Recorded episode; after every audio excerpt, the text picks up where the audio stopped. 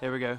Hope you're doing well. If you have a Bible, you can open up to Psalm 33. We've been studying through the Psalms this summer, and we are looking at Psalm 33 today.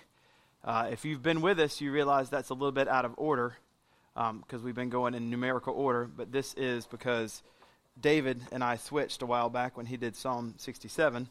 Um, we switched, and I, do, i was supposed to do 33 then. He's supposed to do 67 today. So we did the little switcheroo. So I'm doing 33 uh, as a makeup for that time, and then we'll be continuing in what would be numerical order. So uh, if you would, um, we're going to read Psalm 33 together. So uh, we stand when we read it. So if you're able, stand with me, and I'm going to read Psalm 33. After I read it, I'll say, This is the word of the Lord, and you'll say, Thanks be to God. And of course, you're just thanking the Lord that He'd be so kind to give us His word. Psalm 33. Shout for joy in the Lord, O you righteous. Praise befits the upright. Give thanks to the Lord with the lyre. Make melody to him with the harp of ten strings. Sing to him a new song. Play skillfully on the strings with loud shouts. For the word of the Lord is upright, and all his work is done in faithfulness. He loves righteousness and justice. The earth is full of the steadfast love of the Lord. By the word of the Lord the heavens were made, and by the breath of his mouth all their host. He gathers the water of the sea as a heap, he puts the deeps in storehouses. Let all the earth fear the Lord. Let all the inhabitants of the world stand in awe of him. For he spoke, and it came to be. He commanded, and it stood firm. The Lord brings the counsel of the nations to nothing. He frustrates the plans of the peoples. The counsel of the Lord stands forever, the plans of his heart to all generations. Blessed is the nation whose God is the Lord, the people whom he has chosen as his heritage. The Lord looks down from heaven. He sees all the children of man. From where he sits enthroned, he looks out on all the inhabitants of the earth. He who fashions the heart of them all and observes all their deeds. The king is not saved by his great army, a warrior not delivered by his great strength. The war horse is a, war horse is a false hope for salvation, and by its great might it cannot rescue. Behold, the eye of the Lord is on those who fear him, and those who hope in his steadfast love, that he may deliver their soul from death and keep them alive in famine. Our soul waits for the Lord. He is our help and our shield, for our heart is glad in him, because we trust in his holy name. Let your steadfast love, O Lord, be upon us, even as we hope in you. It's the word of the Lord. Thanks be to God. You can have a seat. Let me pray. Lord, be with us now as we look into your word. I pray that you fill us with the Holy Spirit um, so that we can see and understand um, all the reasons why you are worthy of praise.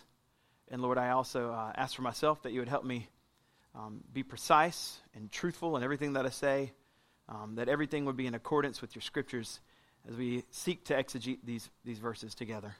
We pray this in Jesus' name. Amen.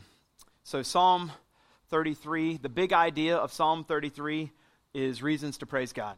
So, the psalm, psalmist is telling us uh, multiple reasons why we can praise God. And as believers in God, we might, pretty, we might think it's pretty obvious uh, that we're supposed to praise God, and we might think it's pretty obvious that there are reasons to praise God. And if someone came and asked you, hey, do you know some reasons that you should praise God? You and I would likely be able to come up with a good number of things that we can piece together for reasons worthy of praising the Lord. And that's good. Um, and Psalm 33 has done this for us. He's put together for us reasons why we should praise the Lord. Now, you might already think, I already have enough reasons, I understand all those things, or perhaps you're in a season of life where I don't want to have any reasons to praise the Lord because life is just really hard right now. And thinking about having to praise the Lord is a difficult time if you're on the other end of the spectrum, if life has been tough for you. So, either way in life right now, if you have many reasons to praise God because the Lord has blessed your life and you can see all the, his providential hand in your, in your life, or life has been quite difficult for you lately and you aren't really interested in hearing reasons uh, to praise the Lord. Either way, I invite you to listen to the psalmist as we look at the inspired word of God that was written by the psalmist, whom we don't know, although Calvin says it's David. Um, but whoever wrote it, he was inspired by the Holy Spirit, and he's telling us, God is telling us reasons that he's worthy of praise. And so I'm praying that as we hear them, we would resound as we worship in song after this, and as we go and live lives of worship, that we would desire to want to um, praise the Lord with all of our whole heart, soul, mind, and strength, and that we would see, even in the text as we get towards the end, because I always ask the same question at the end how do we see Jesus in, in this particular verse? I pray that we would see Christ um, and we would cherish Christ in this particular set of verses. Now, um, Calvin, John Calvin, he lived about 500 years ago.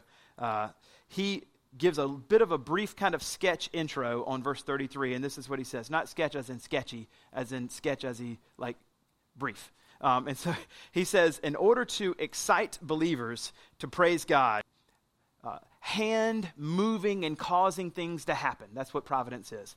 So, on the general providence of God, by which how God sustains, uh, keeps things going, protects, you know, keeps you safe, and governs how He is over things uh, of the whole world. And afterward, after he does that, towards the end of the psalm, he'll celebrate God's paternal kindness towards us as his chosen people showing us at the same time just how necessary it is that we, his people, the godly, should uh, cherish the special care that God gives us. And so, Psalm 33, reasons to praise God. Now, what I want to do before we get to the actual reasons, the psalmist is going to tell us ways to praise God. So we have reasons, but he's actually going to give us, there's multiple ways.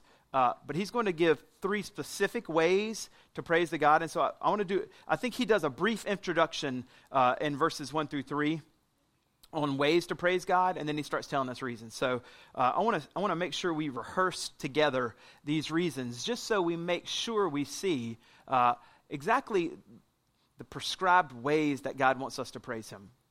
There's a lot more than these three, but I think that these three are good. So ways to praise God: shout for joy.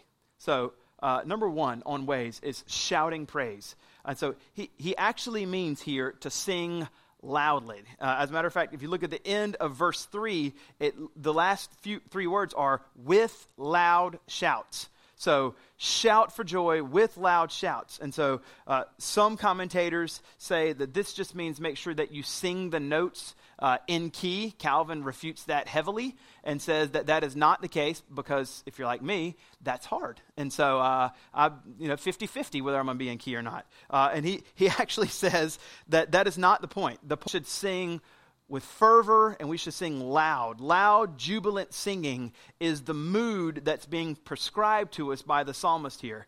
Um, there are a lot of moods that we can have in our repertoire of moods of worship, uh, you know, whether we're somber or whether we're uh, thinking deeply or contemplative, etc. The Psalms are filled with all kinds of moods in our repertoire.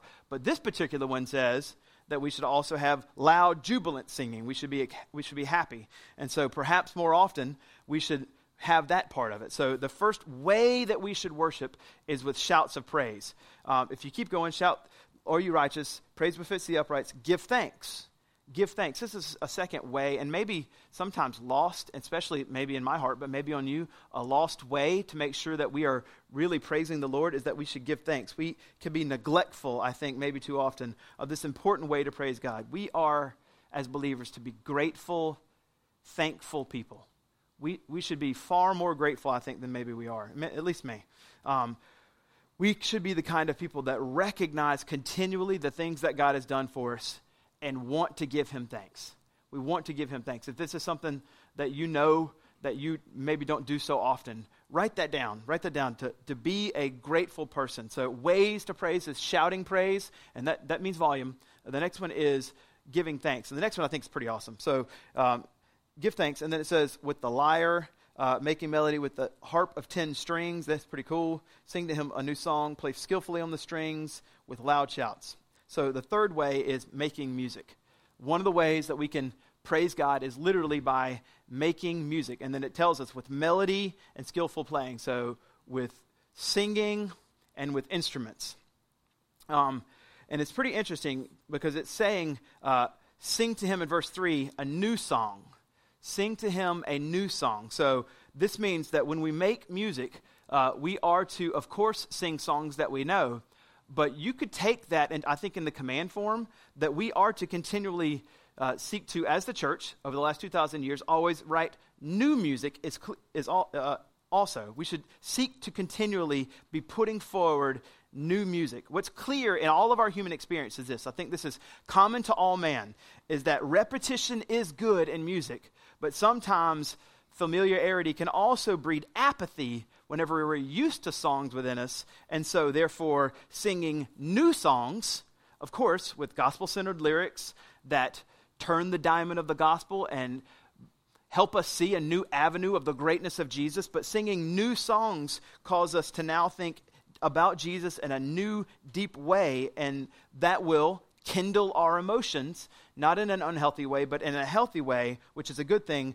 to, to point us to Jesus. And so we should sing new songs. We should seek to want to sing new songs to Jesus. And while the singing of the congregation uh, here is not necessarily instructed that we sing in key, it is that we should sing loud. So we should want to sing new songs as long as they're gospel centered, of course, not just random songs that are just, you know, emotional songs that don't necessarily key in on the goodness of Jesus and what he's done for us on the cross. Um, I think that those are the ones that, you know, on the whole, that are the most helpful. But also, uh, he says this uh, that we should also have our music sung loudly by the congregation which is important. So making melody, and we're all to sing loudly, but and that doesn't necessarily have to be done skillfully because not every one of us can.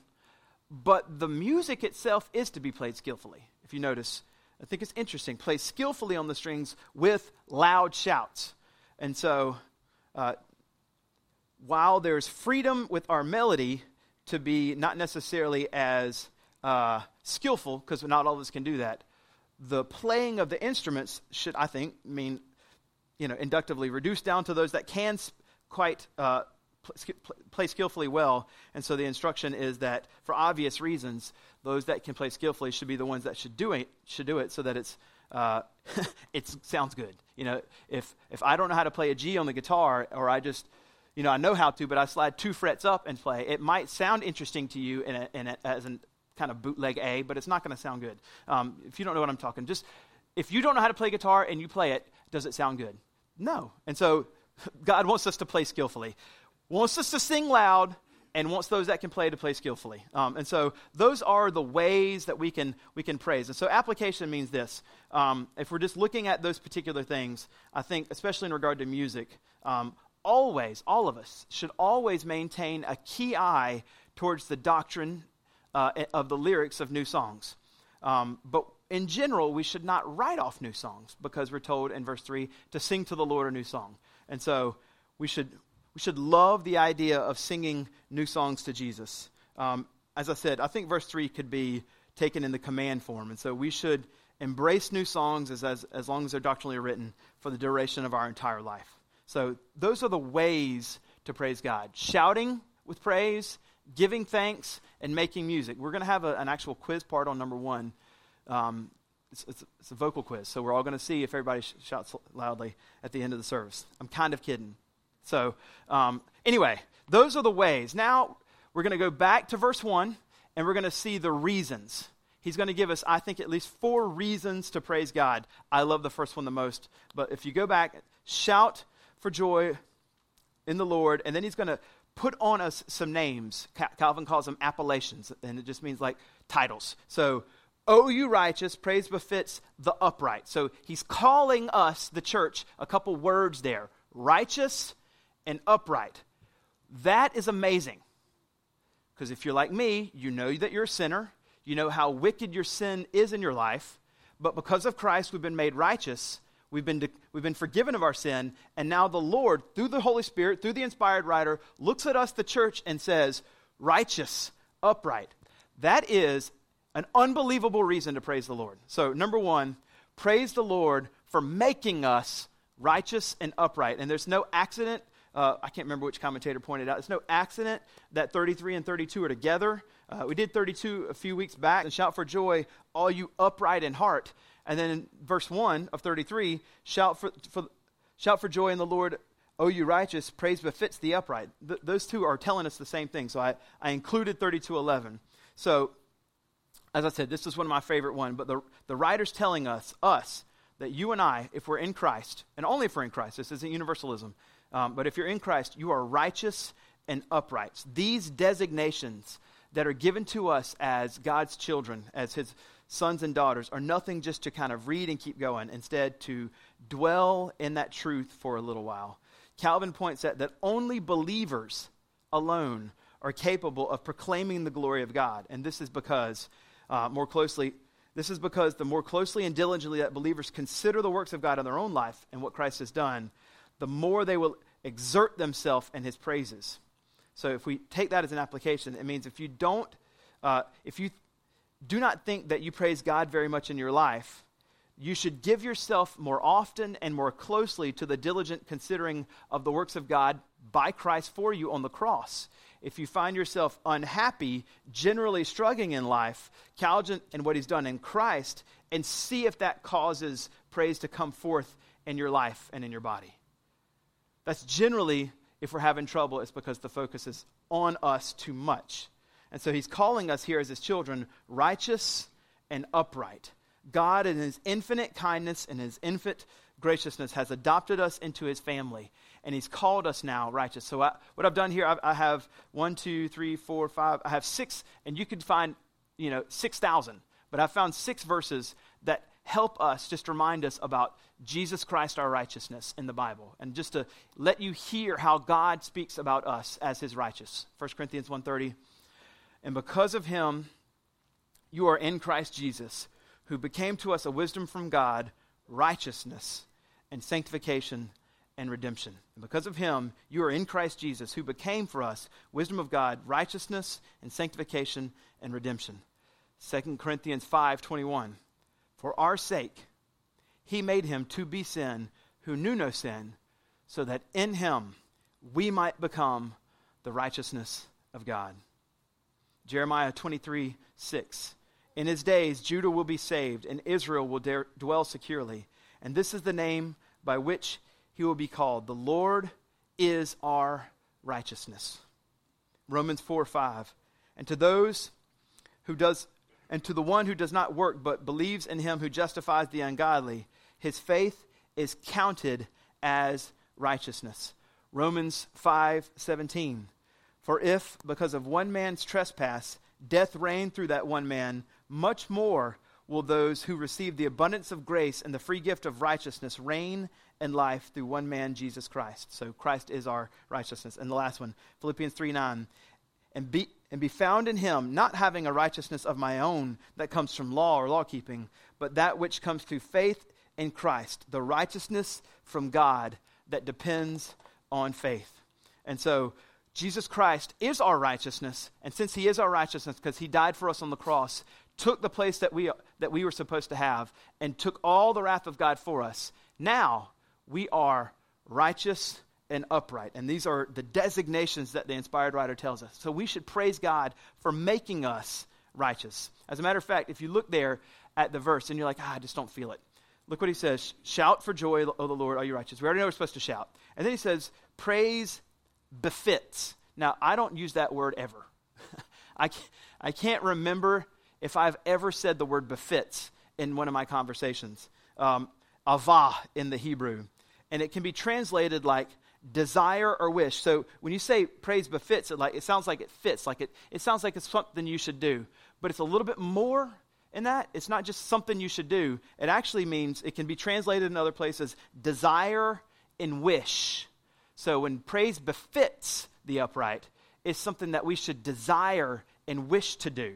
Um, we should, based on what Christ has done, it should be our great desire, our great wish to praise the Lord continually for what he's done.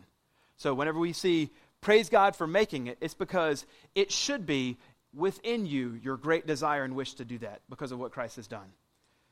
Calvin, when God allures believers so sweetly, it is proper that they employ themselves in celebrating God's praises with their whole hearts when God has drawn us in and saved us so sweetly, it is absolutely proper that we employ ourselves in celebrating his praises with our whole hearts.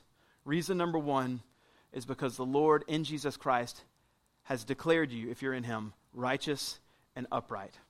Now, he's going to broaden it out here when we get to 4 through 9, and he's going to talk about creation. You can see, for the word of the Lord is upright, and all his work is done in faithfulness. He loves the righteous, righteousness and justice. The earth is full of his steadfast love. And then he even gets specific. By the word of the Lord, the heavens were made. By the breath of his mouth, all their hosts. Very Genesis 1. He gathers the waters of the deep as a heap. He puts them in the deeps and storehouses. Let all the earth fear the Lord. Let all the inhabitants of the world stand in awe of him. For he spoke, very Genesis 1, and it came to be. He commanded, and it stood firm. So, the second reason we should praise God is not just because we're upright and righteous, but number two, praise God for his wonderful word and work to bring about creation. Like the Lord brought about creation. And in doing that, um, if you've never tried, is, is very difficult. like, that's not easy. I can't do that. Not even close. And the Lord did it by saying, Want an earth. Let there be an earth and some water. Put all the planets everywhere. Like, just by speaking, he just says it. Now, I have children, and by speaking and telling them to go do something, it's a low chance that it's going to get done, right? Very low chance. Go clean your room. Who knows, right? That's not what it is for him. When he speaks, because he is God, he speaks things not just to happen, but literally into being. It's pretty amazing. And he should be praised for this. And there's repetition. You can see it um, for the word word. For the word of the Lord is upright. Uh, in verse 6, uh, by the word of the Lord. And then you can see in verse 9, for he spoke. And so it's telling us that he has, we should praise him for his word. He's, he's spoken. His word is his eternal counsel and his eternal decrees done from eternity past. These are the fixed things that he wants to happen. And the way that that word happens is through the work. And so um, these, this word is totally upright, it tells us. Uh, as upright as we have been declared whenever we're called upright, so his, or, or, his decrees given to us. If we're called upright, then the Lord's uh, decrees are just as upright, or reverse. Uh, we're just as upright as his decrees. He's good. He's, everything he does is good, which means that when we're upright, we're made to be in Christ. So we also have the work or the effect.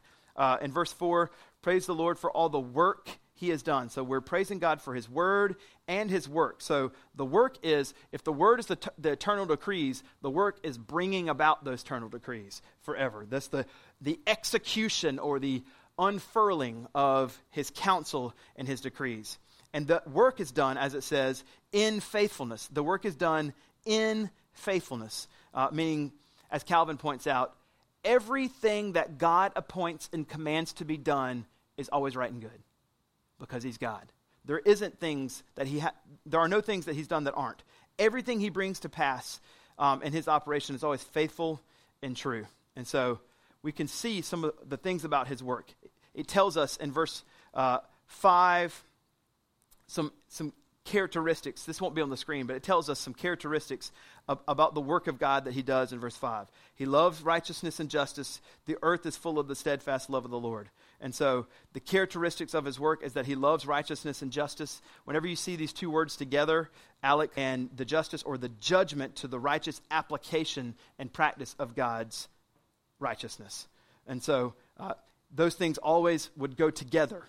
Not only that, the, a characteristic of his creation and work of God is that he loves those things, but also the second half of 5b, which is amazing, is that the whole earth, as it says, is full of the steadfast love of the Lord. This is the, the, the I've said this many times, but the, the steadfast love, when you see that, that's talking about the Hesed love. This Hesed love is, is God's covenant love with his people. It says covenant love. This is, um, there's a uh, I can't remember the, the book, um, but I just, it came to my head, but they talk about uh, God's Hesed love for us, and it says it's like never stopping, unending love that sticks and stopping. Jesus Storybook Bible. Never stopping, never ending. It came to me and I had to say it. So, uh, n- never going to leave kind of love. As David says in Psalm 52 8, I trust in the steadfast love of God forever and ever. That's the love I trust in. The one that is always coming towards me, never going to stop coming towards me. He's pursuing me and never going to stop pursuing me. And it says in verse 5b, the earth is full of the steadfast love of the Lord. So, a characteristic of God's work in creation is it's put on display. Not just for you and I who are believers, but even for unbelievers. The steadfast love of the Lord is put on display in all of creation. And it even tells us about how you can see his power in all creation in 6 through 9. By the word of the heaven, by the word of the Lord, the heavens were made, and by the breath of his mouth, all of their host. So in verse 6, you see the, as Calvin calls it, the upper arena. By his word, he's creating the heavens and the entire host of the heavens, and he's picking Genesis 1 language. He's saying his, his power is so great in creation, he creates the entire upper host. But then he also talks about the upper arena, and he talks about the lower arena in verse 7. He gathers the waters of the deep sea as a heap and puts the deep in storehouses. And so he's creating the low, lower arena, has total control over it. And by doing that, he uses something very specific. He uses water. Why, why does he use water to show us the power of God? Because water is extremely difficult to control. I'll say it this way you go out to the beach and you get some wetter sand and you put it together into a ball. If I said make make some uh, make some you know some snowball not, not snowballs but sandballs you know whatever like make some. You could make some right? Or if it snows I say go make some and you, you can make them if it's just water I said get some water and pack it into a, a water ball. Like you can't. Like as soon as you do it boom falls God can do that. He he tells it where to go and he can stick it right where he wants it. That's what he's saying. He gathers the waters of the sea as a heap and he puts them in deeps and store. He can move them and they will stay and they will be. If he wanted them to form a, a, a, an elephant in the shape of water and it's water not frozen, he could. Like he's got this unbelievable ability. The writer's extolling us because he's helping us see in the upper arena and the lower arena, God is putting on display his power in all of creation. Dale Ralph Davis, the writer wants us to be staggered by his immensity, the control that God has in gathering up all the vast and unruly seas in a heap and assigning ocean depths to their respective storage facilities. He puts everything right where he wants it, and he's putting on display just how immense and how powerful he is by putting all these things. His power is on display in creation for us. So, how can I praise God for his word and his work? Because the steadfast of the love of the steadfast love of the Lord is everywhere in creation, and his power is also on display everywhere. The writer wants to understand um, that God simply spoke, and all these things happened. So if I rewrote number two, it won't be on the screen. Uh, if I rewrote it, it would be something like Praise God for his wonderful work and word in creation because all he had to do is just speak and created everything that he wanted to just with his words. Yes, he's just that powerful. I didn't put that on the screen because it's too long. Um, but that would be like the, the best way to understand how unbelievably powerful God is and why we should praise Him. So, what should we do? What should we do in response to that unbelievable display of power in creation? And we should praise Him. Verse 8. Verse 8. Let the earth fear the Lord. Let all the inhabitants of the world should fear the Lord. And this, don't, I don't want to soften it by just saying, and that just means, you know, be in reverence awe, reverent awe of him. It does mean fear. Like, it just got through telling us what he can do. We should fear him. That's, that's a majorly powerful God. He is, um, he is someone that should be feared, knee buckling, trembling fear. But he's also good. He's always good. And he's amazingly powerful, so we should fear him, which moves us to have reverence awe for him. Reverence and awe for him and we should also stand in awe. As it says, the writer says that every inhabitant of the world should stand in awe of him. Every person on the planet, everyone should stop. Believer or unbeliever should stop and see just how mighty he is. Calvin says, to prove the inconceivable power of his word, he ordered that as soon as he should, as it were, pronounce the word, this thing should be done immediately. That the incomprehensible power uh, that he has should be, he should be praised for this. So, number two, praise to God for all of his work, word and work, and bringing about all of creation. Now, he's going to move into a, another reason in 10 through 17. Um, he's going to, as Calvin told us in the intro, he's going to talk about his providence. So, we've talked about how he created everything and set it up, but he didn't just do that, he's also continually working in it as well. So, uh, 10 through 17, number three, praise God for his continual providential work in creation. The difference between two and three is we're praising him because he made it all, and now we're praising him because he didn't just make it, but he's continually working in it as well. This is the difference between deism and theism. Um, so, uh, de- both of those two, hold, deism and theism, hold that there's a, a quote unquote higher power, as some philosophers will use as a term for God. If they don't believe in God, philosophers like the God of the Bible, they'll say, I believe in a higher power, and they'll either be a deist or a theist. And so the key difference between these two is that deists or deism posits that God creator made everything, and after he made everything, he's just totally hands off. Like, there it is. I put it all together. I set it up, but I'm not going to interact with creation at all. That's number two, but that's not biblical. We are not deists alone. We believe in that there is a creator, but we are theists. Theists believe that God created everything like deism, but that he's totally and intricately involved in every single aspect of creation continually. That's what the Bible teaches us. This is what um, the Bible continually tells us about our God. Psalms 33 extols us to praise God because he is continually working in all of creation. As I said, this is called providence. It's, sometimes the Bible, you'll hear people say the providential hand of God is doing something. That's why you hear people say that, is because um, it's not just saying that he gave and he provided, it's also noting the gift, but he's continually acting and working. And he's to be praised for this. We should praise the Lord that he is continually providentially working in all of creation as a good dad, as a good father would do. And so in verses 10 through 17, um, we can, he's telling us to praise him for his providential hand. He's actually going to show us three major types of work in his providential um, work in creation. So uh, you can go, I think the title, may, well, put, they'll put them all up. Three types of his providential work in creation. You can see them in 10 through 12, um, and then 13 through 15, and then in 16 and 17. So I know all you are going to write and not listen to the first like three minutes of everything I say, so I'm just going to wait. I'm just kidding. All right, so uh, 10 through 12. All the type A's got to write. Just write with I need to write it, but don't. He frustrates the plans of the nations and elects the chosen. The, God, the Lord brings counsel to the nations to nothing. He frustrates the plans of the peoples. The counsel of the Lord stands forever, the plans of his heart to all generations. So God's plan is always preeminent. God's plan is always first place. He stops all the plans of the nations when they aren't in line with his plans to make sure his plan is always done. The Lord brings counsel of the nations to nothing. If they don't align with his plans, they don't happen. Because he frustrates those plans of those people. The counsel or his plans of the Lord, they stand forever. The plans of his heart to all generations. And that just means whatever he wants to happen is going to. If we want something to happen that's not in line with his will, he'll stop it. Calvin says it this way um, as the great majority of men rush headlong in indiscriminate licentiousness, that's just another word for sin.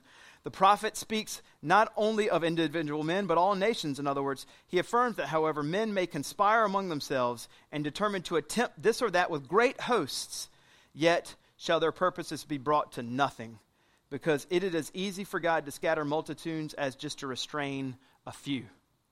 So, like, if my son my five year old wanted to do something, I could just stand there and I could just do this. It's pretty simple. And he's saying, as easy as it is to restrain one or two things, God can restrain everything on earth if he wants to, and it's quite easy.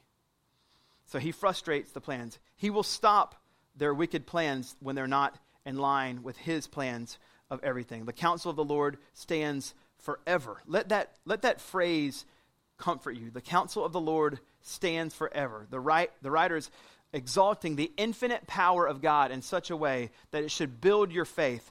The counsel, the plans of the Lord stand forever. This is a declaration that you can hang your hat on for everyday life. This sentence can, is something you can build your life around. This, the counsel of the Lord stands forever. That's a word that is totally dependable. And God is someone that you can always trust, but his, his counsel, his plans will always stand. And 10 through 11 tells us that he stops the nation's plan. And then in verse 12, he tells us exactly what his plans are.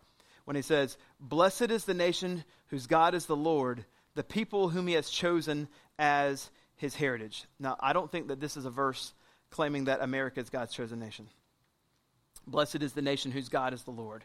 It can definitely be a verse that reminds us that he loves the church and in America is the church. And so he, since he loves us, he loves the church. He wants us um, to have blessing, and he will govern us in a way that will do that. So, blessed is the nation whose God is the Lord. That we're not a theocracy. Um, one day we will be in Zion, praise the Lord, uh, the people whom he has chosen at his heritage. So, Calvin puts this into a great perspective as the church. He said, For when God con- consents to undertake the care of our salvation, to cherish us under his wings, to provide for our necessities, to aid us in all of our dangers, all this depends on our adoption by him. So, when, when the Lord comes and sustains us and keeps us and provides for us, it is because he's adopted us as his children. But lest it should be thought that men obtain so great a good by their own efforts, the writer teaches us expressly that it proceeds from the fountain of God's gracious electing love that we are accounted the people of God.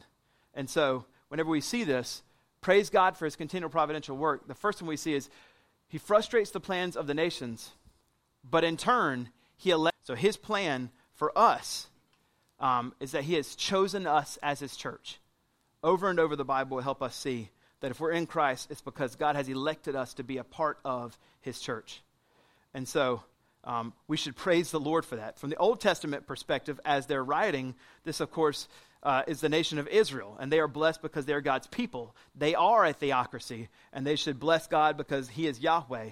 We, the church, and I would say specifically Remedy Church, we, Remedy Church, we are blessed because He has adopted us now as His sons and daughters. He has elected us, He has chosen us to be a part of, as it says, the heritage of His family. And therefore, since we're blessed, you should praise Him for that. You should absolutely praise Him for that. The plan of God from eternity past, if you're in Christ, is that you would be in Christ. That's simply amazing. That's unbelievable love. It's unbelievable love. So, the second thing we can see um, whenever we talk about his continual providential work in creation is that he watches from heaven and he holds man accountable. Look at verse 13 through 15. He looks down from heaven, he sees all the children of man. From where he sits on throne, he looks out on all the inhabitants of the earth. And it says, He who fashions the heart of them all and observe all their deeds. And so we see, I mean, there's a, there's an emphasis on the visual eyes of, of the Lord. He sees, he looks down, he sees, he looks out, he observes. All these are uh, keying in on the perception and the insight of God looking down. And that also not just repeats the idea of how God looks, but it repeats the idea of all. Look what he says all the children of man, all the inhabitants of earth, the hearts of them all, all their deeds, which means God is seeing everything happen. Nothing that's ever happened or ever will happen is missed by God. Nothing. All wrongs done to you and all wrongs you have done. Every one of these things is seen by God. This, this can be quite chilling. Quite chilling. And here's the, here's the thing holds man accountable. If you have been wronged, the Lord has seen that. And Romans chapter 10, I think it's verse 17, uh, is the verse that we live by where it says, um, "The Lord is the one who will return or hold everybody accountable." I don't want to. I don't want to uh, misquote it, but basically it says, "Oh, vengeance is mine," says the Lord. Vengeance is mine, says the Lord. So ten. Uh, is it ten? It's nine. No, it's ten. Um, it's twelve. it's twelve. I'm going. I should have written this down. Um, chapter ten, I'm going to start at verse 17. Repay no evil for evil, but give thought to only what is honorable in the sight of the Lord, if possible. Depends on you. Uh, live peaceably with everyone, beloved. Beloved, verse 19. Never avenge yourselves, but leave it to the wrath of God, for it is written, "Vengeance is mine; I will repay," says the Lord. I will, leave it. So there's wrongs that we that's been done to us, and there's wrongs we've done. So if wrongs have been done to us, you do not ever need to repay, ever because the Lord will take care of that ultimately. There's nothing that we need to ever do.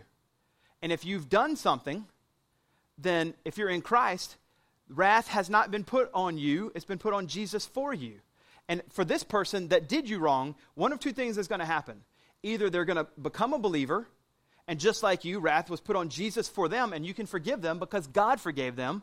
Or if they never become a believer, their eternality will be awful because the wrath of God will be on them. But either way, you don't have to do anything. You can just say, the Lord will take care of it. He's either going to put the wrath on Jesus for them or they're going to receive it. And so, whenever we see this over and over, he looks down, he sees, he looks out, he observes all the children, all the inhabitants, all the hearts, all the deeds. He watches from heaven and he holds all man accountable. This is an amazing providential work in creation that he sees everything, nothing is missed. And Jesus is either going to take the wrath on behalf of us or, or, or the person that did something for us, or eventually they will receive the wrath of God. Dale Ralph Davis says it this way Yahweh thoroughly knows the internal hearts and the external activities and aspects of every man's existence. So, if you're in Christ, if you're not in Christ, then repent and believe today. Right now. Write this in, and you are a part of the family of God and be forgiven. So that does not happen to you in the end. For those that are in Christ, Jesus took your punishment. There is no necessarily like justification accountability for you because Christ has done it for you. That's just unbelievable news. And then I want to focus in on this one little line here, verse, verse 15. He who fashions the hearts of them all and observes all their deeds. He who fashions the heart. God has made every single one of our hearts, and there's no exception to this. Those, Calvin says, those manifest a great folly who attempt to hide or to withdraw the knowledge of the hearts from him who framed them. Like, it's foolishness to think that you can hide your heart from God. This, this foolishness. So, God fashioned every single one of our hearts. And that doesn't have to be something that scares us. God knows everything about you, better than you even know. God making and knowing our hearts doesn't have to be something that frightens us. Instead, it can be an actually great thing, it can be an amazing thing.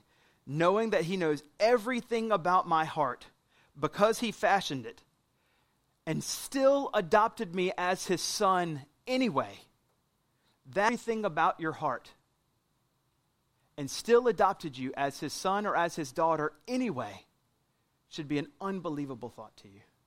Certainly something that he should be praised for. Not something that, if you're in Christ, you should just live with this perpetual, like, well, I'm garbage then, and God, thank God just you know, picked up the garbage and let me be a part of the family. No, you're in Christ now. You are declared righteous and holy. So, praise God for his providential work because he watches from heaven. And last one, uh, verse 16 and 17 are a little strange. Some writers wonder why they're there and if they're misplaced or if they kind of connect to different parts. But just look at it. Basically, he's just saying, nothing can save you but God. Don't put your hope in stuff. If you think, he's talking to, you know, some, a long time ago, the king's not saved by great armies. The warrior is not delivered by his great strength. The war horse, which I know you have one in your yard, and you put your, your hope in that. You like, my war horse is my hope. Um, you're not like doing that. and by its great might, it cannot rescue. Basically, it's just helping us see here what's clear is that nothing saves except Yahweh. Nothing saves. Don't think that anything will save you. If you're a king or a warrior or you have a war horse, none of those things will save you. Those things seem mighty, but the only thing that's who's mighty to save is Yahweh. Let's sing it. He's I'm not. All right, he's mighty to save. He's mighty to save. I love that song. Um, so praise him. Praise him because of that. It makes it clear that we have no other salvation besides Jesus. That's the third. And then lastly, I want you to look at 18 and 19. Uh, Behold, the eye of the Lord is on those who fear him, and those who hope in this steadfast love, that he may deliver their soul from death. And then he has this little phrase, and keep them alive in famine. In famine. Now, I don't think any of us are experiencing famine right now. Um, most of us can usually eat at any time.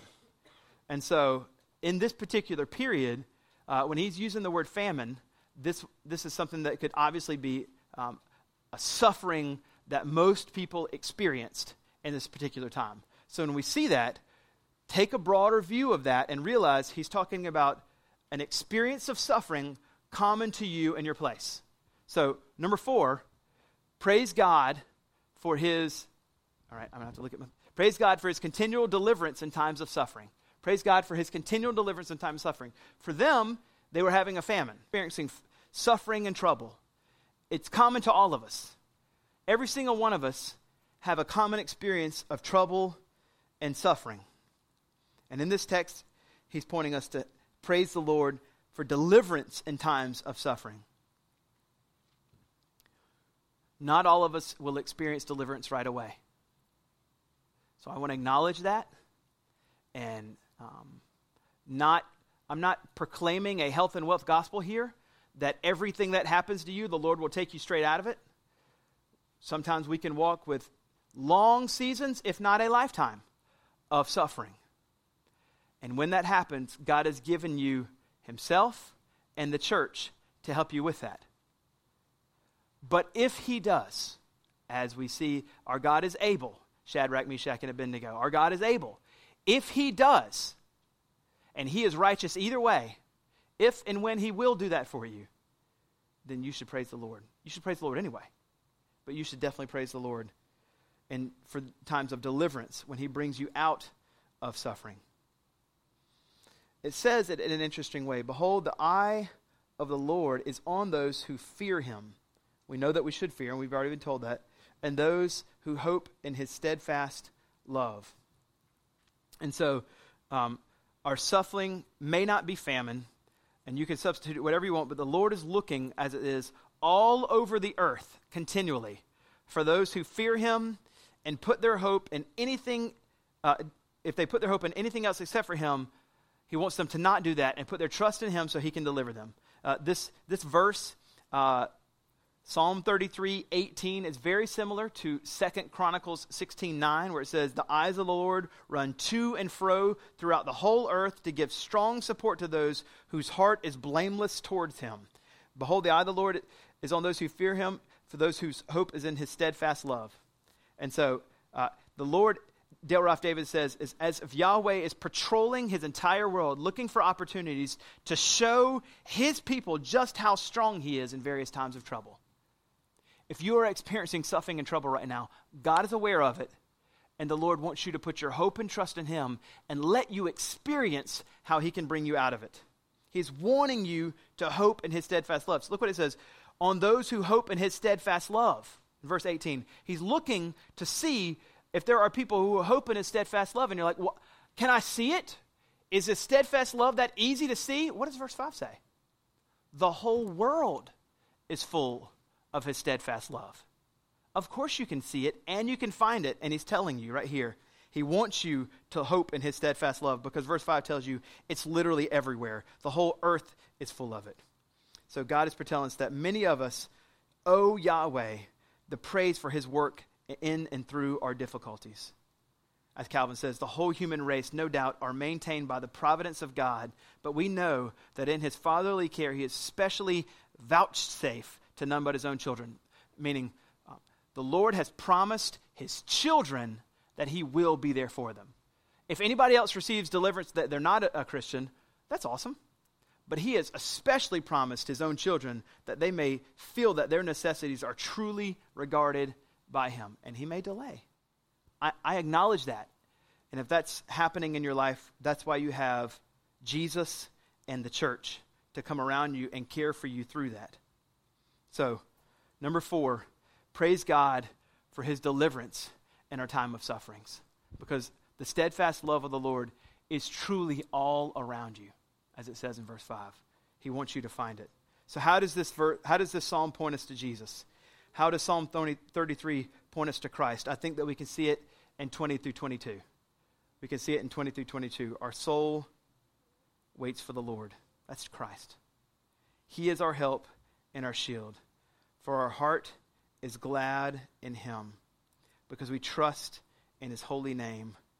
Let your steadfast love, O Lord, be upon us, even as we hope in you. Our soul waits for Jesus because Jesus is our only help and our only shield. Waiting on Jesus is precisely what they need to do because the Lord has told us we should praise the Lord. He's going to come again one day, um, but we wait on him uh, to come back for us. And for those that were in the Old Testament, they were waiting on the coming Messiah for the first coming to be the uh, payment for sin.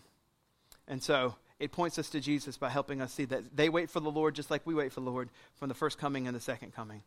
And also, our heart is glad in Him. We, our heart should be continually glad in Jesus. Jesus is who we trust. And allow your heart to be continually proud and G- glad in Jesus. Jesus is who we trust.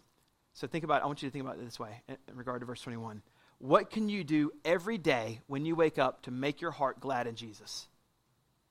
What can you do every day when you wake up to make your heart glad in Jesus? He has given his life for you to be free. You are free, so trust in him and have your heart glad in him every single day. And then let your steadfast love, O Lord, be upon us. We've already been promised in verse 5 that his steadfast love is everywhere, and he's looking for those, as it says in verse 18, who will trust in his steadfast love. And now he's saying, Let your steadfast love be upon me. So it's everywhere. Receive the Hesed love of Jesus that has been given to you as his children and hope in him. As Calvin says, he now, therefore, in the name of the whole church, raises his song to declare that there is nothing better to commit um, our welfare and our praise and adoration than to God. There's a new song out. I really love it. It's catchy. It's got it's, it's all in my head. There's nothing better than you, Lord. There's nothing better than you. There's nothing. Nothing is better than you. Man, that song has been a, a, a great thing to remind myself of. There's nothing better than Him. So let's look and see God's unfailing love for us, seen most clearly, displayed most obviously for us on the cross of Jesus Christ. Let's pray. Lord, thank you so much for your love and your mercy. Thank you for a written summary of Psalm 33 that gives us, as your children, reasons to praise. Sometimes we just need to see it reasons to praise you. And so I pray, Lord, as we go into the Lord's Supper and as we go into um, worship through song, that you would be with us now and bless us and help us, even after the service, as we go out, continually have these reasons to praise you in our mind and our hearts, and that we would praise you continually. We praise in Jesus' name. Amen.